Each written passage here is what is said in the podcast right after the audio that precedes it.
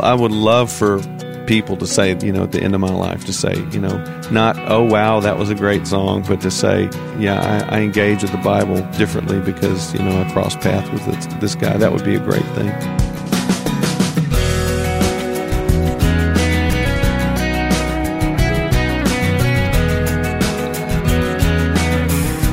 Welcome to First Person, a weekly one on one conversation with people who prompt us through their stories to give thanks to God for his faithfulness and love. I'm Wayne Shepherd. You may have recognized the voice of Michael Card, who opened today's program with how he would like to be remembered someday.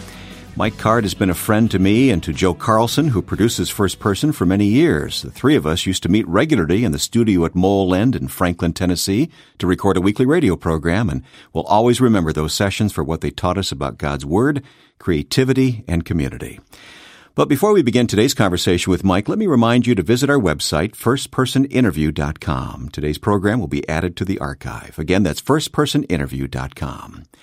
Mike Card is well known for his songs, which are steeped in biblical story and truth. And recently, just before an event we both attended in Cleveland, Ohio, we sat down to talk. Mike, as long as we've known each other, which is a long time, I don't think I have ever asked you how do you introduce yourself? What who is Mike Card? I mean, I've introduced you on radio yeah. for for ten years. I don't think I've introduced and longer. I don't think I've ever introduced myself. Who are you? When people ask me what I do, like if I'm sitting next to someone on a plane, you know, I'll say I'm a writer. Okay. Because in Nashville, no one's really proud of being a songwriter. You know that that's like being the pizza pizza delivery man in Nashville. so yeah, I'm a uh, I, I would introduce myself as a writer, uh, uh, and I write about the Bible. I guess. Mm-hmm. I don't know, but it goes way beyond that. I thought you were going to say I'm a slave of Jesus Christ. Oh well, we old Bill Lane. You know, uh, all you need to know about me is I'm a man under authority, the authority of God's word. You know, I would I would rip I would rip that off. And yeah, I'm a slave of Christ. It but, all starts there, doesn't it? Yeah, but I, I, don't know. I'd be I'd almost be be reluctant to even say that about myself because I do that so poorly. But I can, in a broad, general way, say I'm a writer and and uh, and not feel too guilty about that. When did you write your first song? Uh, wrote first song in um, in high school. You know, probably for some girl. I think I had a crush on this girl in high school or junior high school, and wrote some, you know, silly little song. The first real song I wrote though was in college for Bill. Bill gave me uh, a sermon that he'd done on uh, uh, John 21, the second miraculous catch of fish, and I wrote a song called "Stranger on the Shore." I think that's the first real song I ever wrote.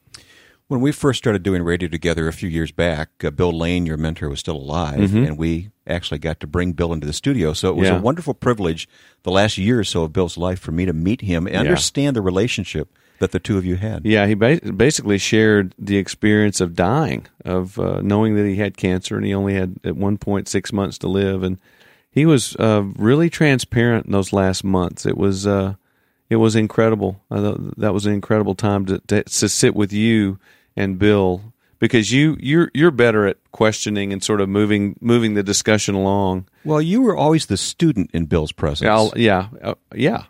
What do you think? You know, PhD from Harvard, sixteen languages, all these major commentaries. I'm. He reached out to me a lot of times. He would say that you know I was his little brother in Christ, which was a you know which was a incredible compliment because it was really a father and son thing. Mm-hmm. You know, we we we did get closer as the years went on. Uh, so it was it, it, it approached being a, a, big brother and a little brother, but uh, he was just so many light years beyond any of us, really, hmm. uh, in his in his understanding of Scripture and uh, I miss him every day. I don't know about you, but yeah. uh, he was a big. Well, I think of him often, yeah. Uh, and and I think of the influence that he had on you, mm-hmm. and you in turn now are having on others through your music and mm-hmm. through your teaching and writing. Now, yeah. Well, I, I it all stems from something, right? It does. Yeah, yeah. We we are the um, uh, what's the right word? We're the stewards of you know what we receive from you know the older men and women of God, the, the people that He puts in our lives, and we, yeah, we do become stewards of that. Mm-hmm. Yeah. You've experienced loss, of course, mm-hmm. the loss of Bill Lane, yeah, um, who meant so much to you. Yep. Another man, a good friend, was Denny Denson. You, yep. Denny is with the Lord now. Yeah, you got to be close. I did, you, and and I was with Denny about 30 minutes before he died. If I'd stayed with him 30 more minutes, I would have been with him when, when he died. And that's, I really regretted that. And in fact, there's a, his last message to me, I've still got on my phone message box. And when I listen to all the messages, it's Denny just barely coherent. I mean, he was kind of slipping in and out and it's, you know, he's speaking really in a broken up sort of way about, you know, just wanted to call you back, my brother, you know, call later. And then he just hangs up the phone. And, uh, so I, I, hear that every couple of days, and and am reminded of of uh, of this another huge uh, presence. And your mother died the same day as your best friend. Yeah, and their funerals were the were the same day, and and all and all that happened after a two or three year process of looking at lament. So I was really teed up, you know, to say, okay, what am I going to do with this loss? You know, I've told everyone else that they're supposed to offer that up as an act of worship. So um, and I hope I did that well. Um, I hope I did that well. Just because you thought about it and wrote about it didn't make it any easier for you, did it? Yeah, and yeah, and, and doesn't mean I would necessarily do it, but it, it it it did prove, you know, lo and behold, it did prove to be true that that's what you do with that stuff. You know that uh, my my loss of uh, my mom and Denny uh, was something that that that was a gift of of pain, as it were, and loss that I gave to the Lord, and it in in an odd sort of way, it makes me closer to the Lord because that's just one more thing we share mm-hmm. that and that, that only He is worthy to share those things with.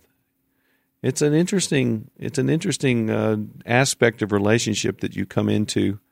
Um, death does something to you that nothing else does, right? In your life, it does something to you that nothing else does, and uh, and to do that with the Lord is a pretty cool thing. Mm-hmm. Yeah, you're always so good. I mean, life is hard, mm-hmm. and it, we all experience that. Yeah. Uh, and you haven't been exempt from some of those hardships. Nope.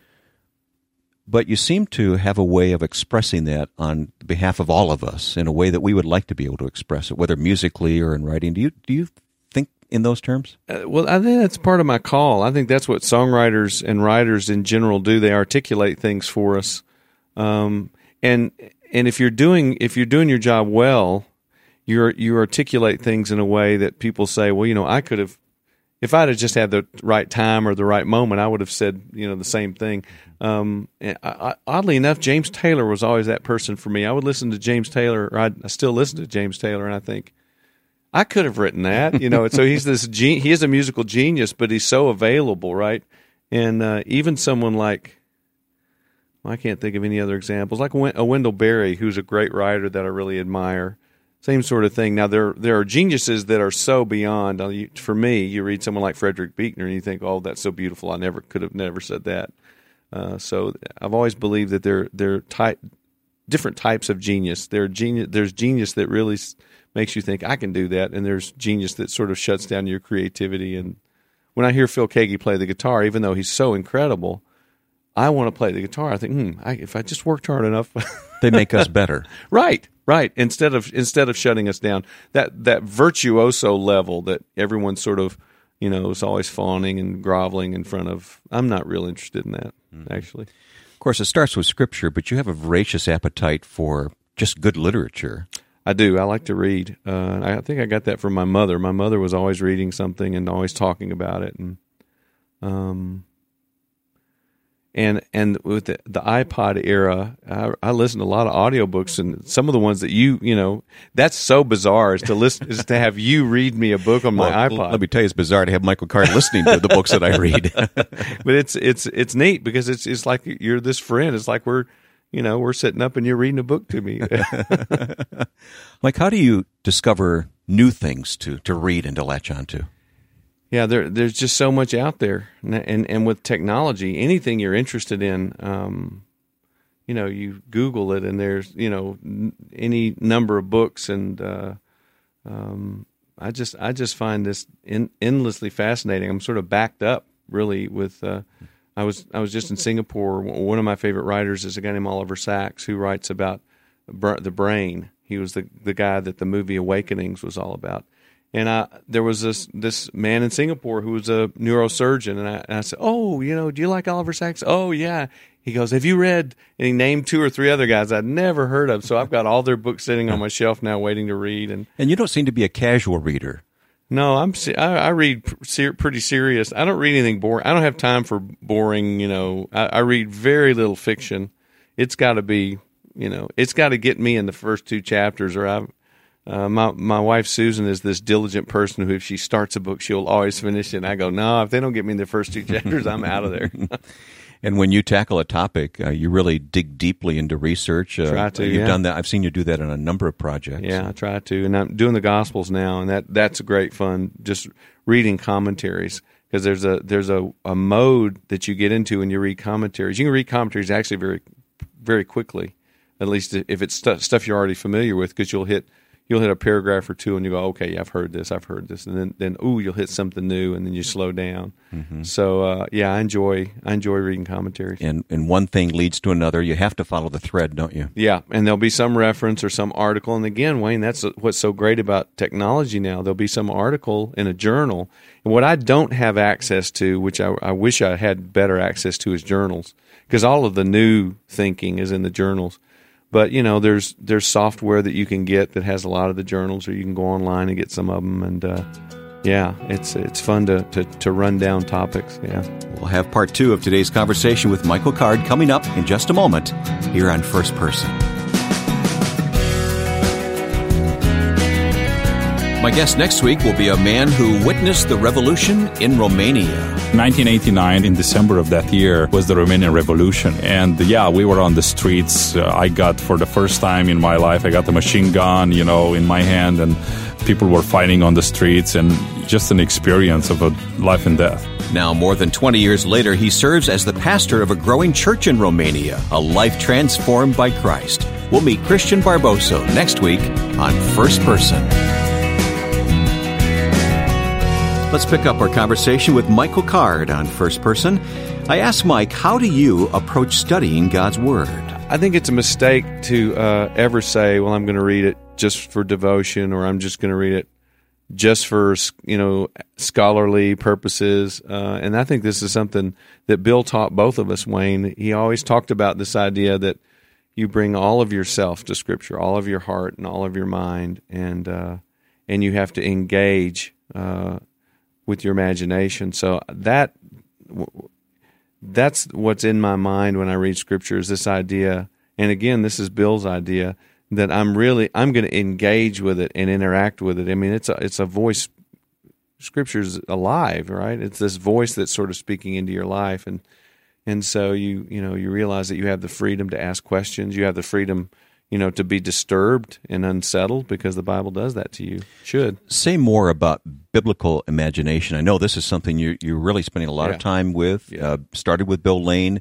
Yeah. You've got conferences now. What, what do you mean by biblical imagination? Yeah, uh, for me, really, the direction of, of probably the rest the rest of my life of what I'm going to do is is going to be focused in terms of encouraging people to read the Bible with all their heart and all their mind, and, and to ask the right questions. and and And Bill did that. That that's Bill's statement. You know, you must engage with Scripture at the level of the informed imagination. That's straight out of Bill Lane, and. uh and I was with him for 27 years watching him do that, but he never told us how. He never developed, you know, developed. I think he, he just wanted us to, I guess, come up with our own approach.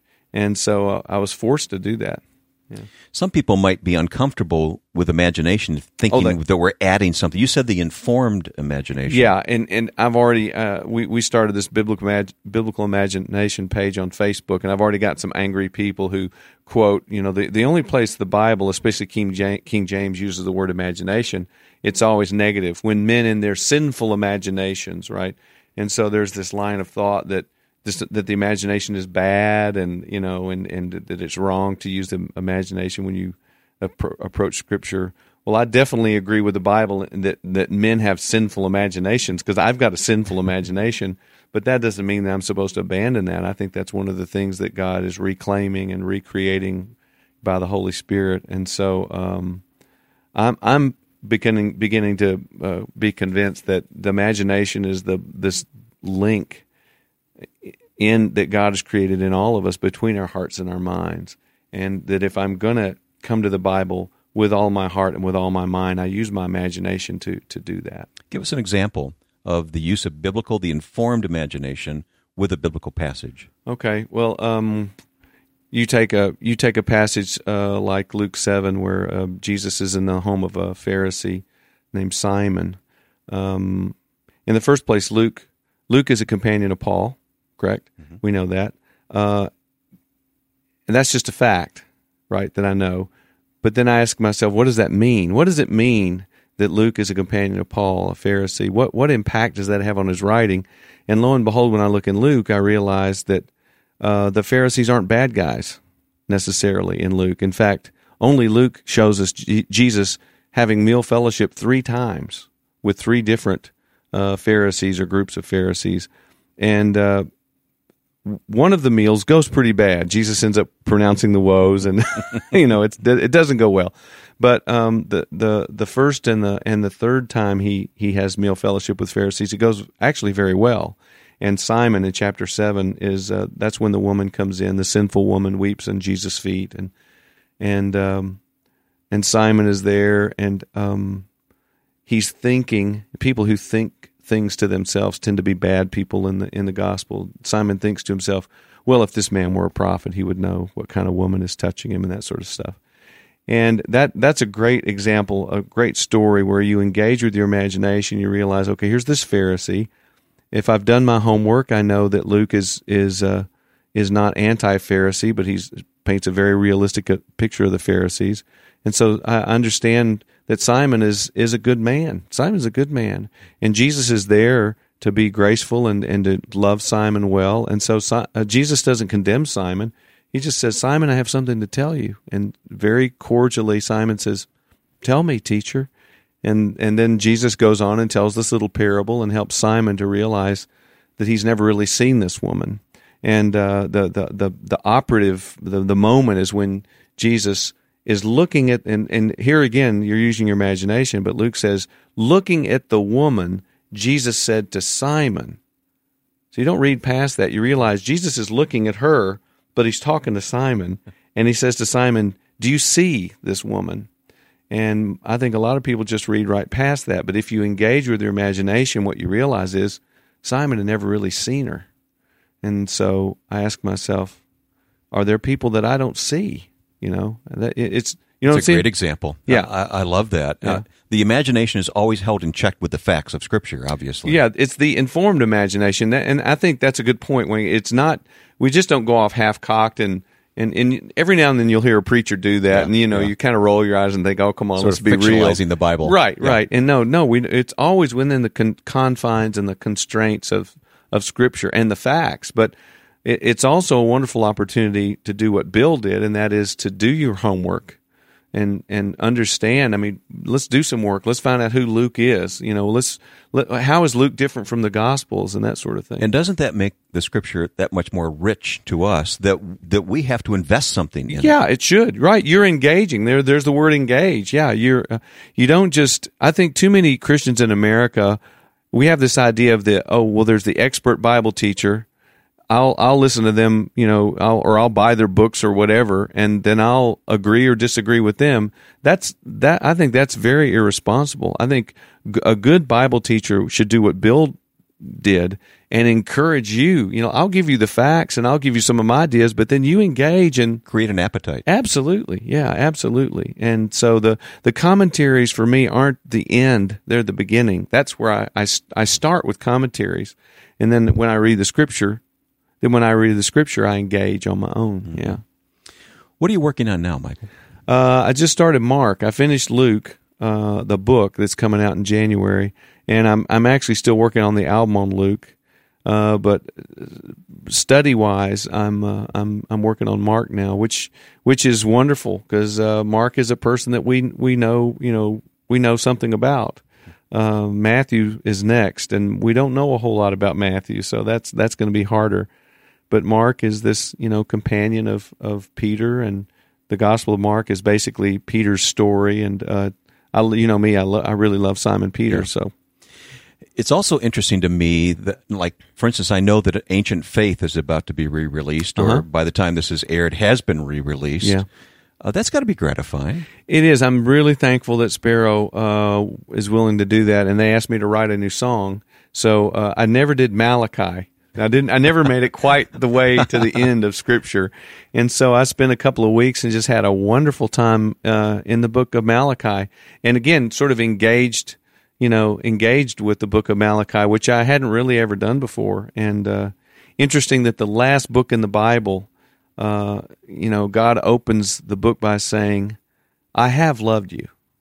I never seen that before. So like at the end of all this that he's been through, you know, with the with the children of Israel, he starts out by saying, you know, I, I have Yeah, loved you. There's strong language. In I have loved there? you. Yeah. Yeah. and that that is remarkable. Yeah.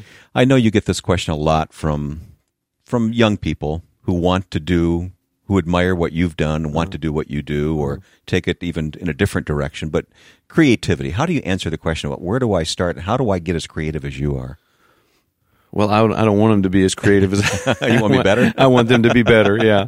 Um, cause that's a, it's a struggle and a burden. Um, ah, you know, I don't know. I, I, I, I know you want to mentor people. I, I want to encourage people. I want to mentor the people that, that God brings kind of within my reach, as Scott Rowley would say. Um, uh, yeah, I, would like to, you know, walk with with those those guys. Um, yeah, I, I don't know if there's a specific one thing that I say to those people because everyone's different. Uh, some people, a lot of people, I uh, really discouraged because I think some people don't have, they haven't determined whether they're really called to, to do to do it or not. It sounds like it'd be fun. Yeah, yeah, and and I always encourage them to go back to their community because I, you know, me, I believe that your community helps you determine your calling. And but there are people. I mean, I, I walk pretty closely with Andrew Peterson, and um, phenomenal, Terrific you young know, songwriter. Got more mm-hmm. creativity in the dirt under his fingers than I have in my whole body, and a tremendous admiration for his work. Mm-hmm. Yeah, great guy.